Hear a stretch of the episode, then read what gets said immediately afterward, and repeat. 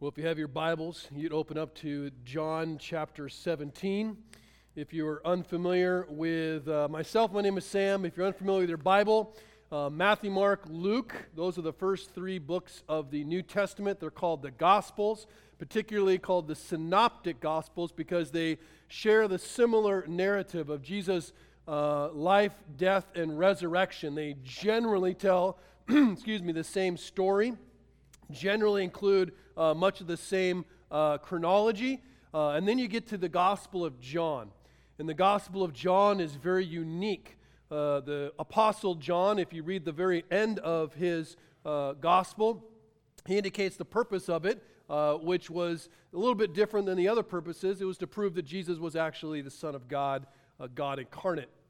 And so he includes no parables, some unique uh, stories about Jesus, some unique events, of which one of them is John 17, which won't be found in the other Gospels. Now, uh, we typically go through books of the Bible uh, verse by verse, but in this summer we've gone through chapters. Romans chapter 8, we just went through for uh, several weeks, and now we will spend about four weeks uh, in the Gospel of John, chapter 17, until we get into the book of Jude, which is not that long, but we'll expand it and go verse by verse through that.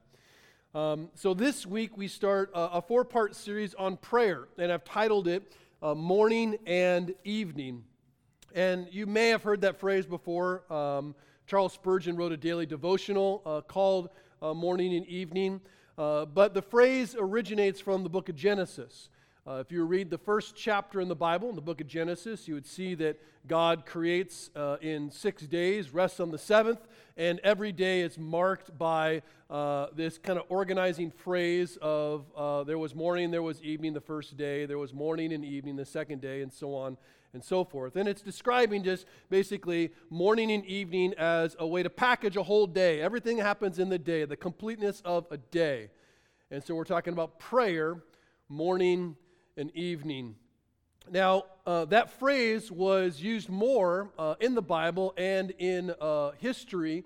Uh, if you read the scriptures into the Old Testament, you see that this phrase morning and evening or evening and morning uh, is also used to describe uh, the continual sacrifices that happened at the temple on behalf of Israel by the priesthood.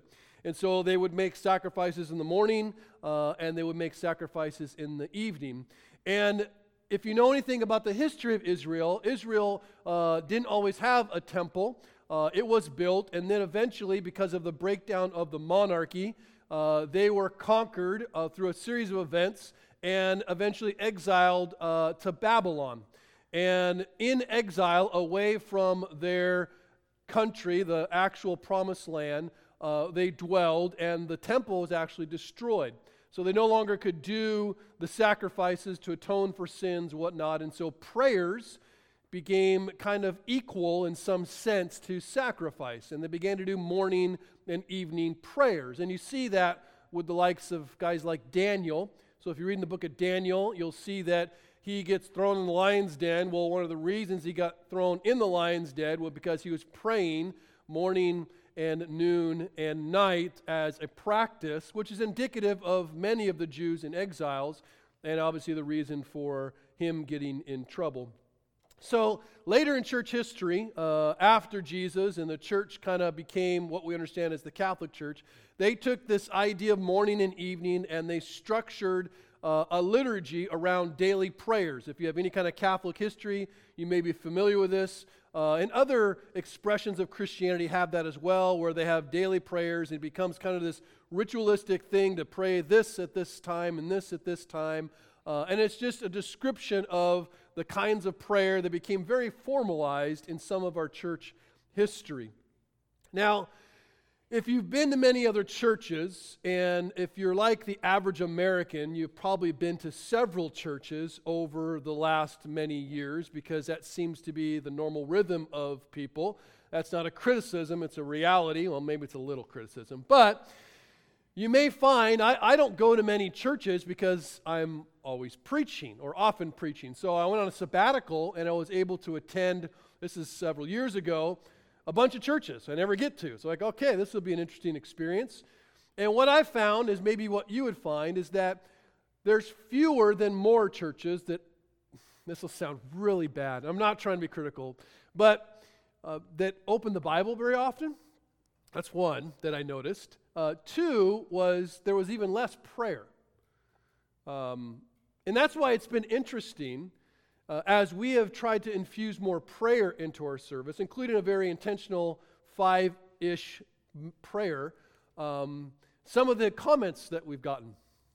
Uh, and all I'm suggesting is that it's unusual for us to pray like that, to gather. It's hard for us to be still for five minutes of anything, uh, but to hear someone pray is it's stretched for us because it's unusual, it's uncommon.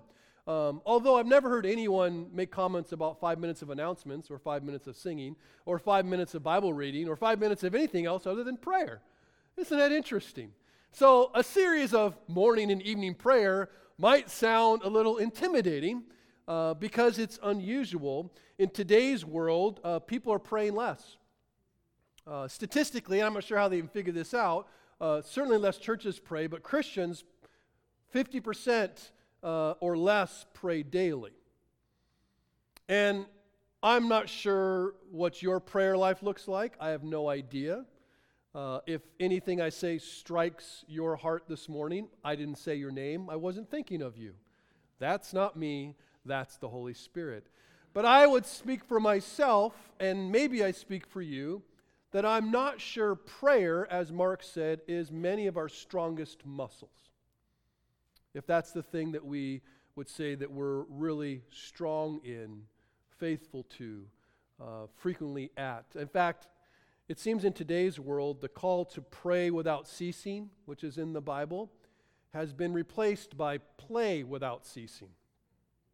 And that time on the cell phone um, has replaced perhaps time in the prayer closet. If we just talk about time that we give to things. So, the truth is, our lives are really noisy. Our lives are really busy. If you have kids, but even if you don't, like lives are just kind of busy crazy. They're very full of many good things, but I think a shrinking number of God things. In truth, I think for many of us, and I can, I'll maybe just speak for myself, sometimes life just feels like survival. If you spend any enough time here, I'll often ask you the question are you thriving or surviving right now? And not too many people respond with thriving. Most say, I'm just kind of surviving. We often feel like we're barely treading water. And because we feel like we're barely treading water just to get through life, we feel like if we stop ever moving, we will drown. So we convince ourselves, I can't stop moving. I got to keep going. If I don't, I won't stay afloat. And I think many of us, maybe I'm the only one, view many of the problems that we're treading water to avoid as pragmatic. Like my issues, I wouldn't have to tread water so feverishly if I had more time, if I had more money, if I had more whatever. Very pragmatic. And the last thing in the chaos of our lives, trying to tread water and not get sucked under, the last thing that we think about when things are chaotic and crazy busy is being still and resting in the fact that God is God. Like being still sounds like, ah, I can't do that. I don't got time to be still. Practically speaking, if we just be honest for a second, in all of our flesh, prayer seems really unhelpful and unproductive. Prayer seems kind of like, ah, I know I probably should pray, but I could give my time to these other things and get some really meaningful things done. I don't think we say that out loud. But I think we secretly couldn't disagree with Martin Luther more. Couldn't disagree with Martin Luther more. You know what he said? I have so much to do that I shall spend the first three hours in prayer today.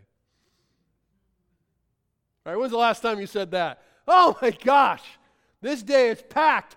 I better pray twice as much. That's just not our tendency. I think we go the other way. I am so busy, I'm probably going to have to pray a little bit less, if at all, this morning or this evening. Our refusal to stop, our refusal to be still. I think our addiction to busyness, if it can be called that, that fills us up physically, fills us up materially, but I would argue it might be killing us spiritually. I'm going to have a, several different quotes from a couple books that I've been reading or have read. Hopefully, they're helpful and not too distracting, but there's a really small book called Crazy Busy. He said, Busyness does not mean you are a faithful or fruitful Christian. It only means you're busy just like everyone else. And like everyone else, your joy, your heart, and your soul are in danger.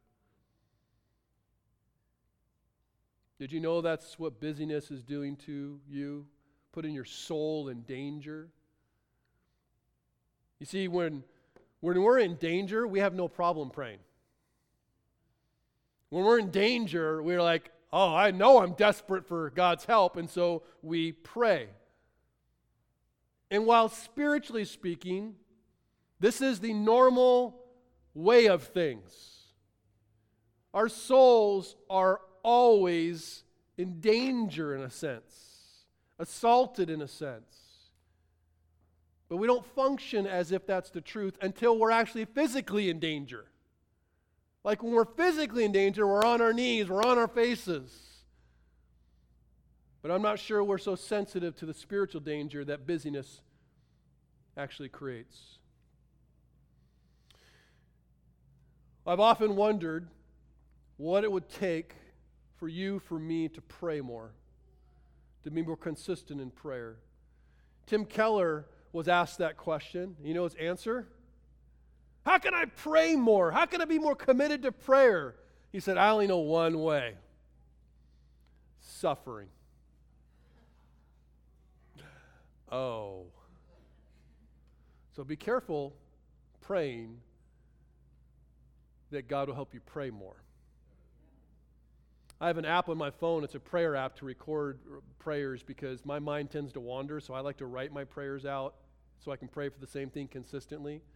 So when you come up to me and say, Would you pray for this? and I whip my phone out, I'm not looking on Facebook. I'm actually writing down what you're saying. One of my prayers was to learn to pray more. And you can edit these prayers over time. So the title of it says that I would pray more. And then the first line, you know what it says? Lord, you tricked me. Because my life got really stinky after that, which caused me to pray more. But Tim Keller started his book in an introduction uh, to his book. I think it's just called Prayer. And um, he struggled in prayer for many years until 2001. Now, he's a pastor in New York. 2001, what do you think about? September 11th, right? Well, a series of events happened in a short amount of time. One was September 11th. One was his wife was diagnosed with Crohn's disease, and he was diagnosed with thyroid cancer, like all in a short amount of time. Meanwhile, I think he was preaching on prayer. And so his wife, who um, if many men would figure this out soon enough, our wives are much wiser and smarter than we are. She's brilliant. Tim Keller, he's really smart, but like Kathy Keller, like, like super smart. So she's talking to him and she's talking about prayer, and she's like, We're not going to be able to get through this unless we pray. And so she gave him an analogy, and I think I wrote it down. Yeah, I did. Here's what she said to help him learn to pray. He says, Imagine you were diagnosed with such a lethal condition that the doctor told you that you would die within hours unless you took a particular medicine. A pill every night before going to sleep.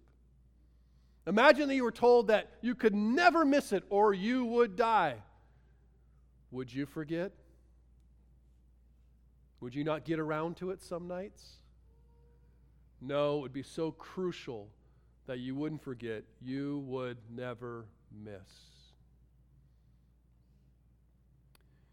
As we go through this short series on prayer, I hope we get to that point. That we don't see that, oh, I probably ought pray because I'm a Christian. I should pray because it's the right thing to do. It's like, no, no, no, I need to pray. That we need to take a pill every morning and every evening because I need to stay alive. John 17 is the longest recorded prayer of Jesus. And it's a prayer that is prayed in his humanity in many ways, where he is desperate for himself, but he's also praying for his friends. And what it reveals is not just what is most important to Jesus to pray in this hour of great desperation, because this is the hour and time period, the short period, the evening that he would be betrayed, the evening he would be arrested, and the next day crucified. He knows what's coming, right? And so he, this is what's most important for him to pray on this evening. But I also think it gives us a picture of what is most important for us to pray perhaps every morning and every evening. So if you look at John 17, we're going to go through four parts. I'm just going to go through the first part this morning, which is the first five verses. And then we'll go through three other sections over the next few weeks says, When Jesus had spoken these words, this is John 17, verse 1. And this is the words he just spoke was having the Last Supper with his disciples, telling them that, by the way, he's going to go away, the Holy Spirit's going to come, they're going to all abandon him, the world's going to pound on them, but don't worry, it'll be okay. And then he starts to say, he goes, When he's spoken these words, he lifted up his eyes to heaven. Which I think is interesting, because what do we typically do? We bow our heads and close our eyes. That's interesting. But he spoke in these words. He lifted up his eyes to heaven and said, Father, the hour has come. Glorify your Son, that the Son may glorify you, since you have given him authority over all flesh to give eternal life to all whom you have given him. And this is eternal life, that they know you, the only true Son, and Jesus Christ, whom you have sent. I glorified you on earth, having accomplished the work that you gave me to do. And now, Father, glorify me in your presence with the glory that I had with you before the world existed. This is God's word. Now, let me give some context to this so we understand kind of Jesus in prayer a little bit. So, Jesus was 33 ish years old when he died. And for all those years, which we have, you know, not everything recorded, but a lot recorded about his life, uh, he was someone who prayed regularly. We see in Luke when he is 12 years old, right? His family leaves, forget that they didn't have Jesus with them. They go back to find him, and where is he? He says he is in his father's house, which is in the temple, hanging out with all of the teachers of the law. He is in the house of his father, which the Old Testament calls a house of prayer. Many times, a house of prayer. During his three years of ministry, quite frequently, he would leave the crowds after doing miracles sometimes, after teaching sometimes. He just kind of wander off. He says he'd go off to a desolate place to pray. He'd get away from people to pray, into the wilderness to pray. None of those prayers are recorded. We don't know what he did. We only know that he did it. And he did it a lot because he did it enough that his disciples asked him, at least one particular disciple asked him, Could you teach us to pray?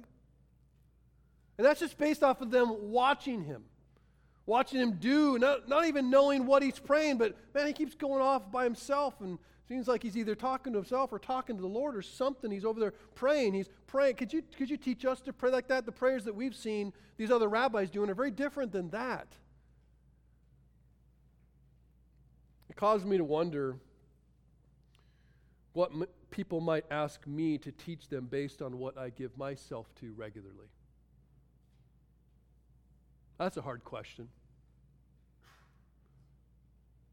What do I give myself to so regularly that people go, hey, why do you do that?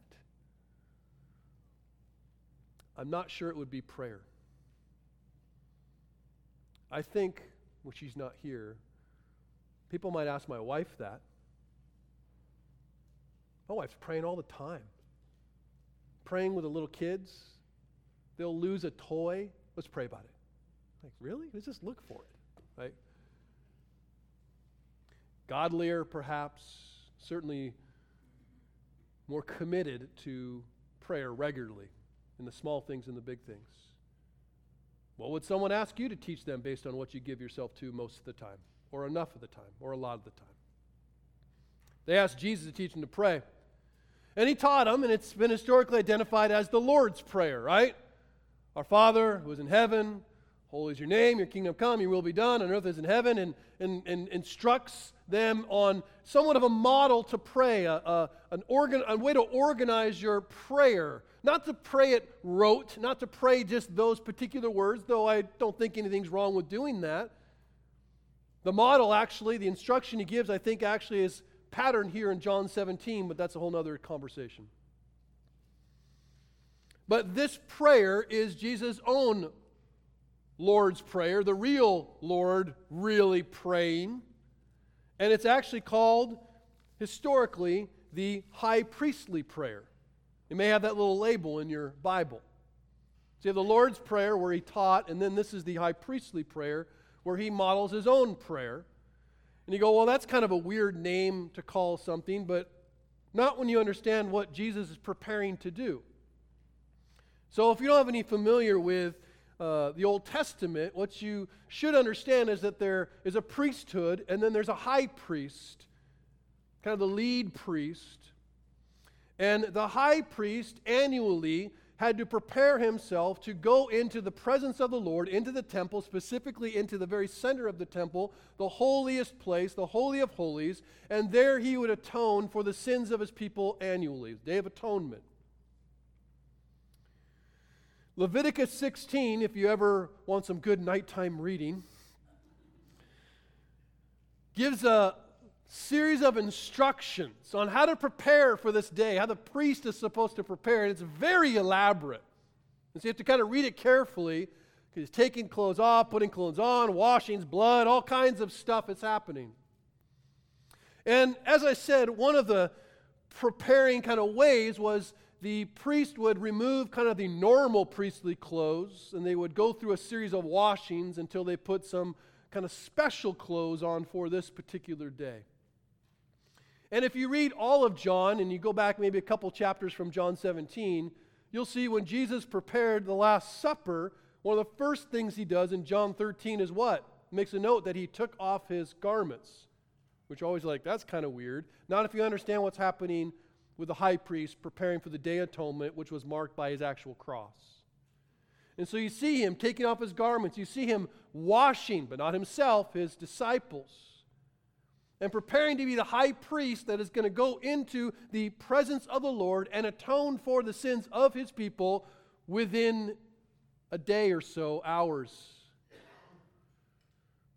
And so Jesus knows what's happening, right? He starts his prayer by saying, I, I know my hour has come. He said multiple times prior to this, My hour's not here yet, my hour's not here yet, my hour's not here yet. And it's not an actual hour, but it's a short period of time. He knows, he says, My hour's come. I know I'm going to die. So Jesus knows he's going to the cross, and he's not singing zippity doo dah. His prayer in the garden indicates how stressful it was, how overwhelming it was But in that moment, what does he do?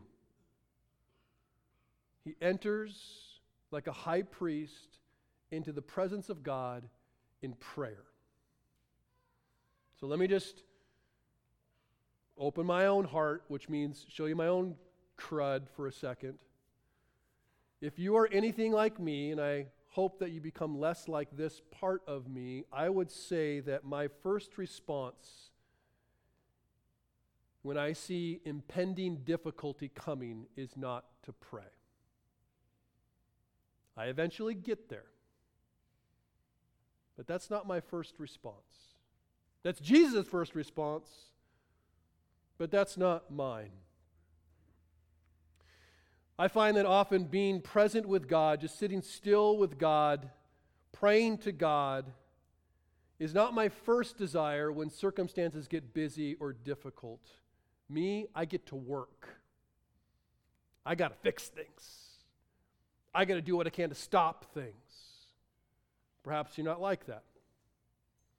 That tendency of mine reminded me of a very short story in Luke chapter 10 where Jesus enters a village of some friends and they goes to a house a woman named Martha. This might be familiar to you. And she had a sister named Mary. So you got Martha and Mary, right? And what is Mary doing in Martha's house, sitting at the Lord's feet, listening to his teaching?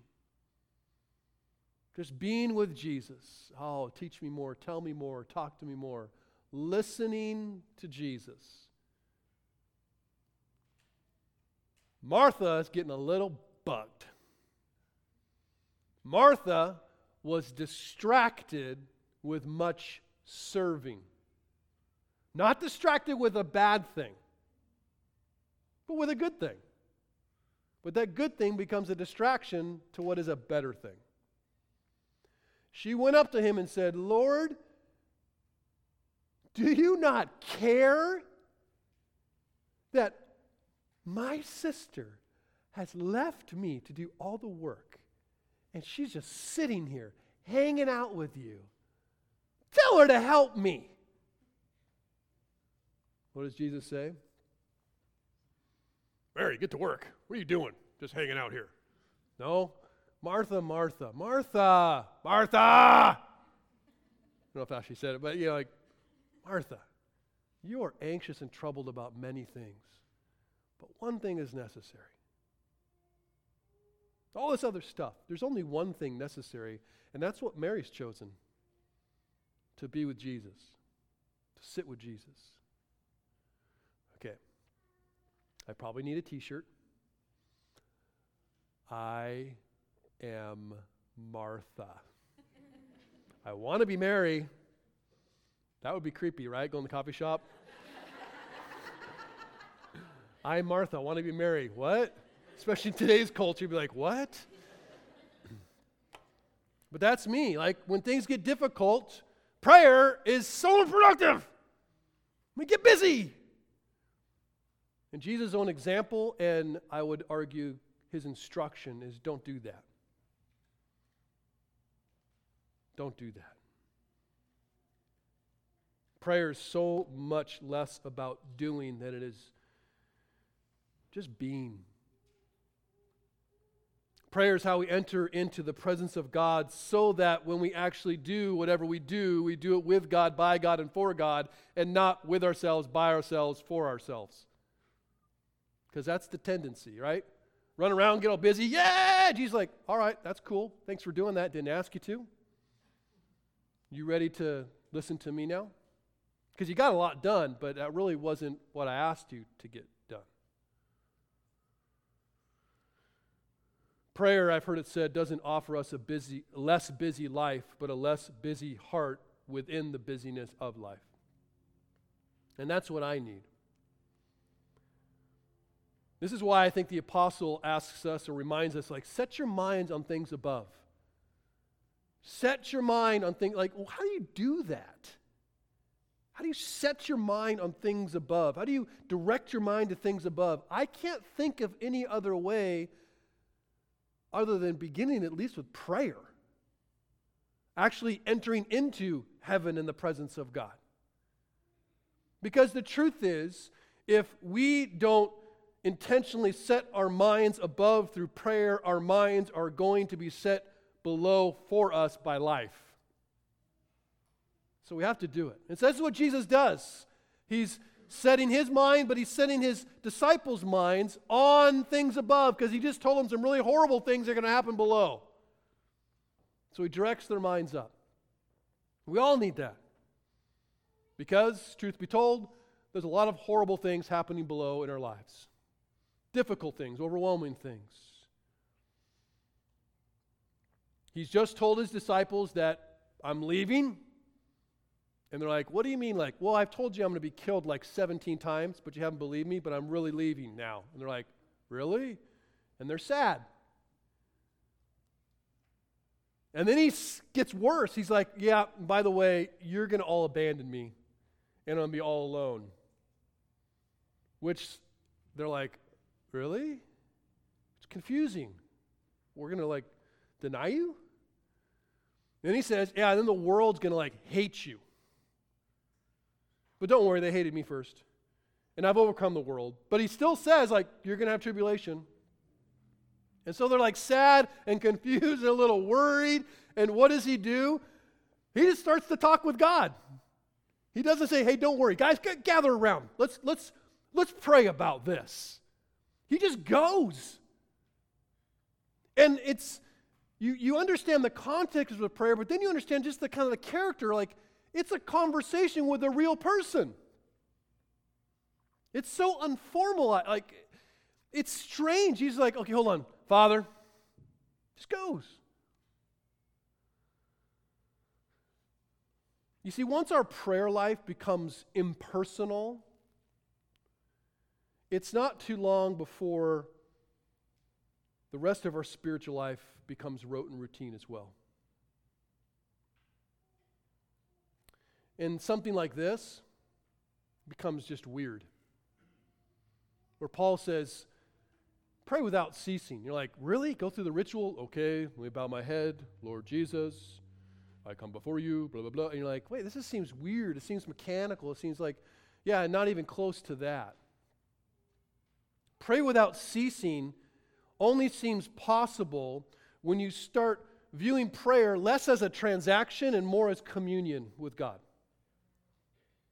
There's a very diff- huge difference. Like, imagine a relationship that's all transactional. I do this, you do this, right? This is how it works, God. I pray, you answer, and the world goes round and round the way it should. How does that work in a friendship? How does that work in a marriage? Right? I'm going to talk with you. I'm going to give you information. You do what I think you should do, and everything will be fine. That's not conversation. That's not relationship with a person. That's a transaction. And we don't have to go much further to understand, like, hey, how am I supposed to, like, what's the attitude I'm supposed to be coming? You don't have to go much beyond the first word Jesus prays, because, like I said, he doesn't pray Lord, he doesn't pray Creator, he doesn't pray a King of all. He says, Father. He says it six times in this prayer Father, Father, Father. The overall character of his prayer is very relational, very intimate. There's no temple, there's no religious rote, there's no anything but relationship. And I think we have a tendency, and it's probably the flesh in us, as we go to the Lord in prayer, right? We say things like, Dear God, which sounds like you're writing a letter. It's supposed to be dear, like, it's like a, a term of endearment, like, Dearest Lord, but we just kind of say it. It's not bad, but like think about like what am I saying? Jesus never said, "Dear God, dear God, here are the things going on in my life." Right? It's Father, Father.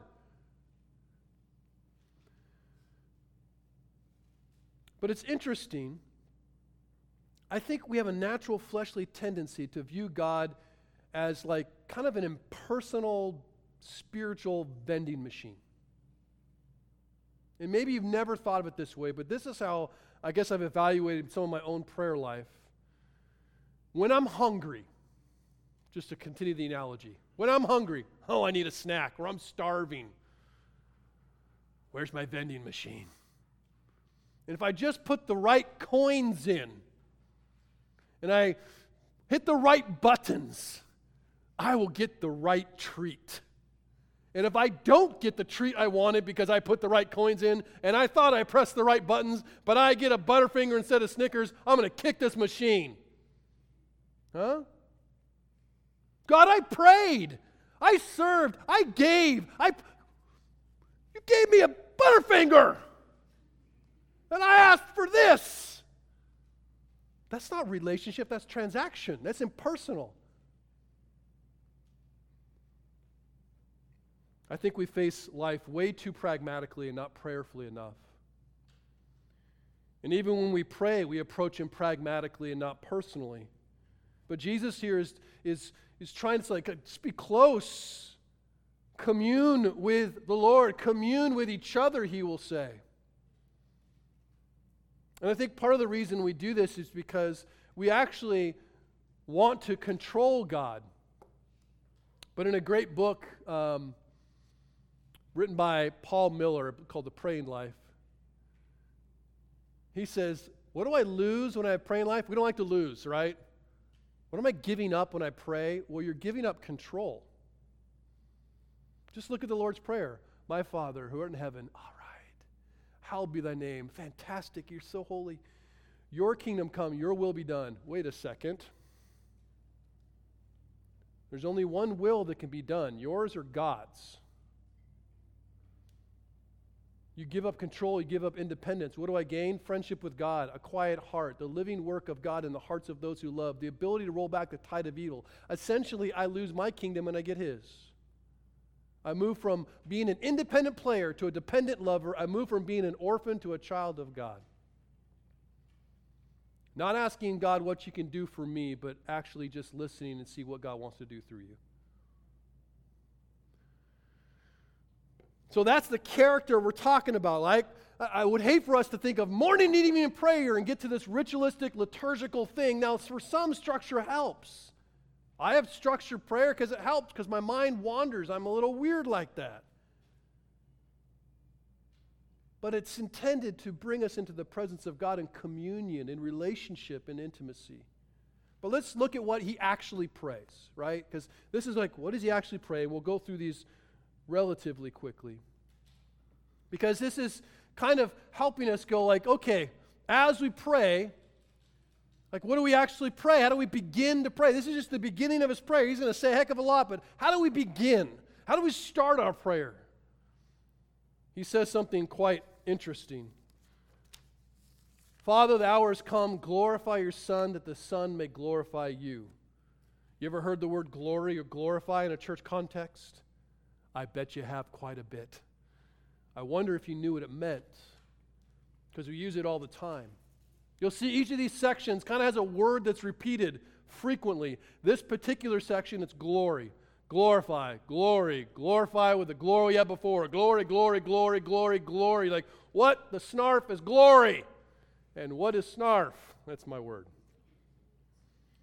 So you got glory, the noun, and you got glorify, the verb. What do they mean? Well, the term glory in Greek is this idea of weight and worth and value. If something has glory, it's got heaviness to it in terms of its intrinsic goodness and greatness.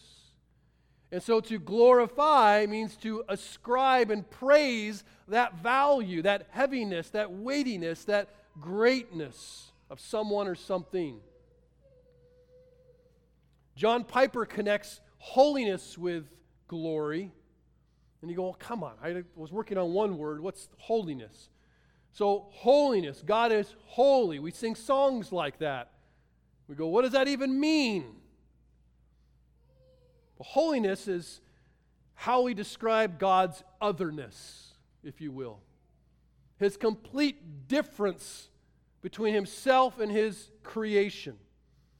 He is in a class by himself in terms of perfection and greatness. His holiness is what separates him from creation. There's nothing to compare to him at all. Holiness is what he is, as God is, and nobody else is. It's the quality of perfection that cannot be improved upon, it can't be imitated, it can't be compared with, it's not external to him, it is internal to God, his very nature and character. He signifies he is infinitely worthy of infinite value. And you go, what does that have to do with glory? Well, it's noteworthy as the passage was read this morning in Isaiah, which is a great passage. Isaiah chapter 6, it describes Isaiah going into the presence of God. And he goes in, and you should just watch his response, and it in many ways should guide our response to God.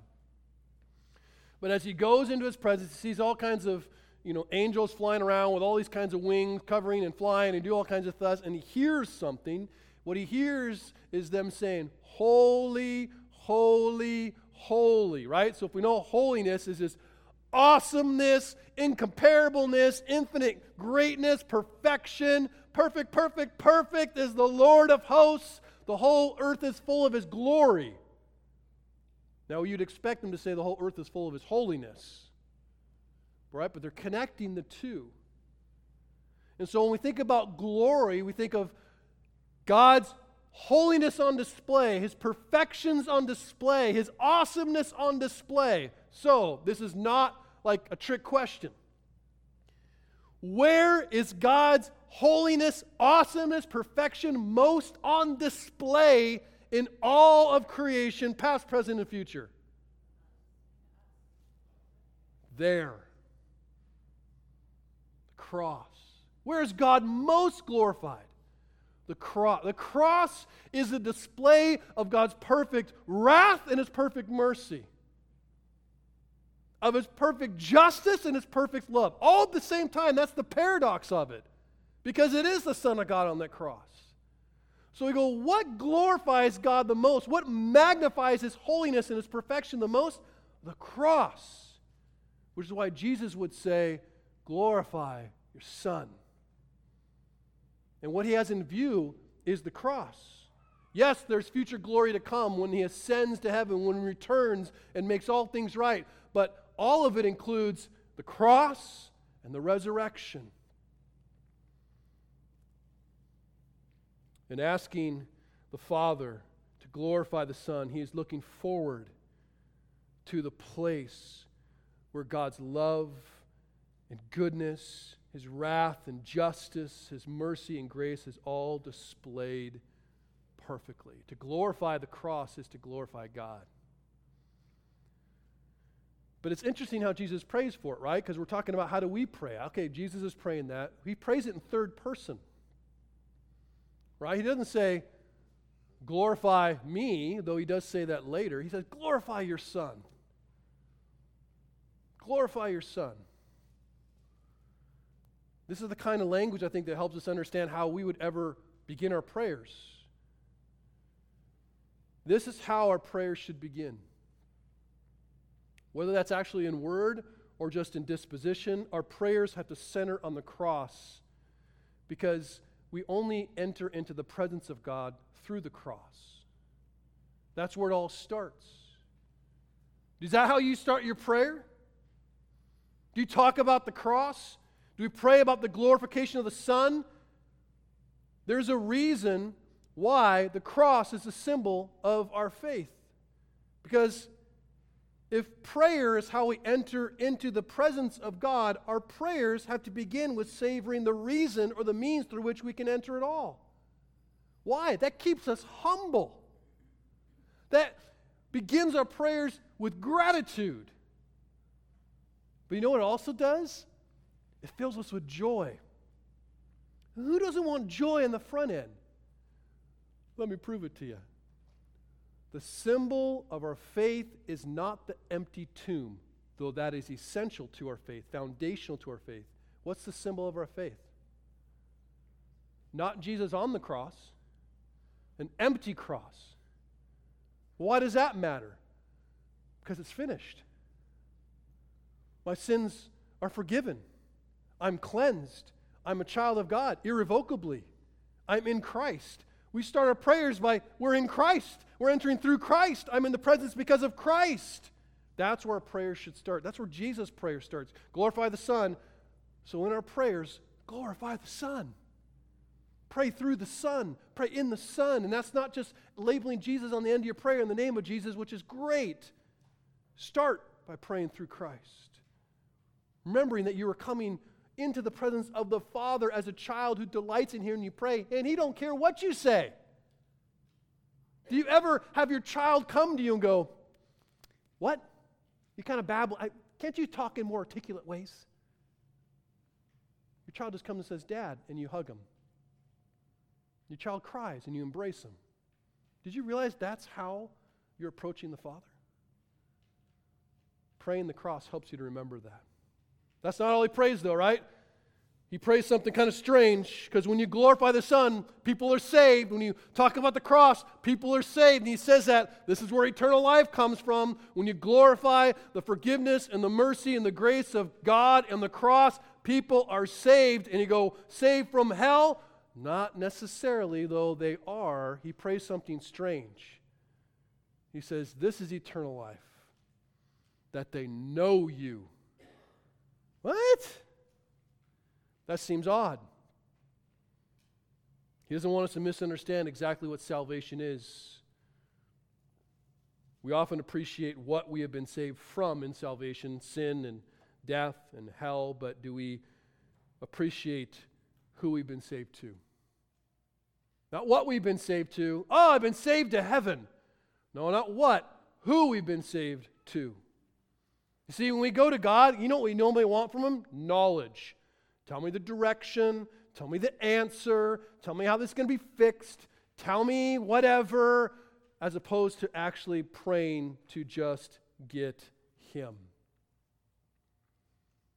This is not knowledge about God, right? We says, oh, that, that they might have knowledge about God. It's interesting if you read Matthew 7, one of the scariest passages in Scripture where people go before who seem to know a lot about God, seem to have done a lot for God, and he's like, mm, Away from you, I never knew you. There's a lot of people in here know a lot about the Bible. You've been a Christian for a long time. That doesn't mean you know God. Jesus warned the Pharisees who like memorized the Bible, right? These were like the top first class Awana kids. They knew everything. And it says, this is Jesus saying to them, like, you guys search the scriptures because you think that in them you have eternal life. Now, he's not like putting down the Bible, but how they've used the Bible. He goes, and it's the very things that bear witness about me and yet you refuse to come to me that you may have life. But we know everything about the Messiah. We know everything about God, but you don't know me. Eternal life has much more to do with relationship than it does simply facts about God. You see, knowledge reforms and it's good. Knowledge is not a bad thing, but knowing actually transforms. Knowledge reforms us as we grow, but knowing transforms us from the inside out. Prayer is intended to help us know God. And it's, as I've said before, like the conversation between two good friends or between spouses or any kind of deep relationship, right? That relationship isn't just about the exchange of information. Like, that can't be everything it's about. I'm going to give you information. You can, like, if it's just like, imagine a marriage or a relationship just through texting. I guess you got your emoticons so you can put some feelings in there. But if that's all there is, that's just exchange of information. Why do we have why do we communicate with one another in relationship? Why do we sit down if we sit down? I counsel lots of marriages, right? Can you guess what 90% of them say their problem is when we sit down? Communication. Guess what it's not? It's not exchanging information. It's not that they're not talking to each other, but they're not actually finding hearts being unified. They're not finding agreement. They're not actually hearing each other's hearts. They're not being knit together in love. So, when we talk about praying to God, it's interesting what it doesn't say. Prayer is not designed for God to know you. I want you to think about that for a second. Like when you come to God, it's not like you're going to go, man, I've got these desires and these feelings. He's going to go, oh, really? I didn't know you felt that way. That's a surprise. You realize God never says that. That's why we read that psalm in the very beginning, the call to worship. Yeah, all this stuff does kind of bend together. Where he knows you even before you know yourself. He knows what you're thinking before you think it, what you're feeling before you feel it.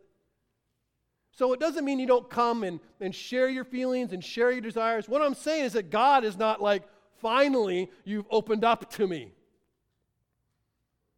Prayer is not primarily for God to know me. Guess what it is? Primarily, is designed for me to know Him and for my desires to be shaped by His will, not for me just to communicate my desires. Knowing God, or as Brother Lawrence says it, in a fantastic book, very small, you should read it. Let us occupy ourselves entirely knowing God. The more we know Him, the more we desire to know Him. And as love increases with knowledge, the more we know God, the more we will truly love Him. We'll learn to love Him equally in times of distress or in times of great joy. Knowing God, spending time with God, and then watching as you learn what His will is for you, what His desires for you, as a father who always wants your best you become to see that your desires are not like, I'm going to move the hand of God. No, the, the point of prayer is not to move the hand of God, right? If you Google like prayer, you'll probably get a lot of God question things that say, Does prayer really move the hand of God? Prayer certainly does, by God's will, move his hand at times. But you know, it's primarily to change your heart, for him to actually shape you and to direct you the way He wants you to go. That's actually best. Last thing he prays about weird thing, glorious thing. Verse 5, deep theology. And now, Father, glorify me in your own presence with the glory I had with you before the world existed. Do you know Jesus said that? Most of the world doesn't. Most of the world says, I like Jesus. He's a great teacher. What a fantastic example. He was a great, respectful guy, good martyr, whatever. Did you know he taught that he existed before the world was created? Oh. Actually, three or four times in John, he teaches this. Powerful theology here about Jesus Christ being fully God, about Jesus Christ being the Son of God who took on human flesh about Jesus Christ being the one that Philippians 2 says did not count equality something to be grasped, but actually emptied himself of glory, took on the form of a servant, took on human flesh, and died on the cross in the likeness of men. Having accomplished his mission now, right? He's looking forward, though. He is looking forward to and longing for where he can return to the fullness of glory. Don't think that he is not fully God at this point. Colossians 2 9 tells us that he is fully God in bodily form, but he's obviously restrained. His glory isn't fully seen. He's like, oh, I can't wait. I want to fully be in glory and all the beauty and power I had with God. And you go, okay, he's in a lower state. There's exaltation that is yet to come. What does that have to do with my prayer? I'm not going to pray that. I didn't exist before the world existed. What do I pray? Well, I think that's something we can pray in this sense. Because eternity, as Ecclesiastes taught us, is in our heart. And the emptiness of this world daily reminds us that guess what? Things are broken. And we seem to be lower or less than God designed us to be. And that can give us great hope if we pray for what? His return and that final restoration.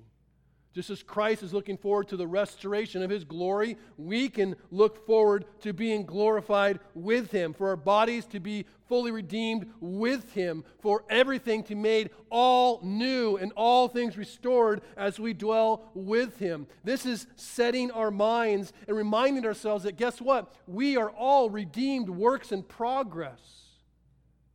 That God is doing something, committed to completing the work He began. And so, if you don't set your mind on heavenly things, guess what? You're going to be captivated or conquered by the things below. And so, we pray for restoration, we pray for His return. Is that included in your prayer? Lord, Jesus, come now. Lord Jesus, restore all things. My body is broken. My relationships are broken. I can't wait for your return. That's a prayer of hope.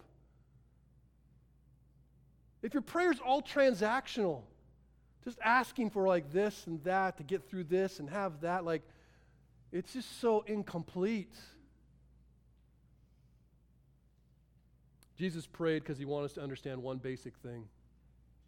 Can't do life on our own. If you're not praying, then you are quietly confident that time, money, and talent are all you need in life. You'll always be a little too tired. You'll always be a little too busy. But if, like Jesus, you realize you can't do life on your own, no matter how busy, no matter how tired you are, you will find time to pray. Now, I get convicted in reading that. And I've already read that like 20 times this week. And I haven't said anyone's name. But if you feel stirring in your heart, what the stirring is, is that maybe you're living life a little too independently of God. And I would argue that the busyness of your life is endangering your soul. I'll close with this. I don't pray because God loves me more if I do. But I would argue if you start praying more, you might love God more than you do now. I pray and hope to pray every morning and evening because I need to remember the cross every morning and evening. I need to remember the cross as I go about my day and go, man, temptations that are coming, the only way I overcome them is the cross. But I also need to pray in the evening. You know why? Because if I fell flat on my face, I need to remember the cross. That Jesus said, It's okay, I paid for that too. I pray every morning and evening because I need to cultivate my relationship with the one true God every morning and every evening, reminded that God is more interested in being with me than in my doing for him. Because let's be honest, you start your day, I'm going to do all this stuff. And then you get to the end of the day, like, I didn't do any of that stuff. well, prayer fixes that. Reminds you of what's most important and what God actually cares about. And finally, we pray every morning and evening because I need to remind myself every morning and evening as I see things breaking before my eyes that God is going to restore all things. That this is not the end of the story, and that God, and He reminds me this through prayer, is intending to bring me back into the garden to be in fellowship with Him. And one day there will be no need for faith, there will be no need for hope, there will be no need for prayer, because we'll be with God face to face, and all we'll have is His love. And that will be a glorious day. Let's pray.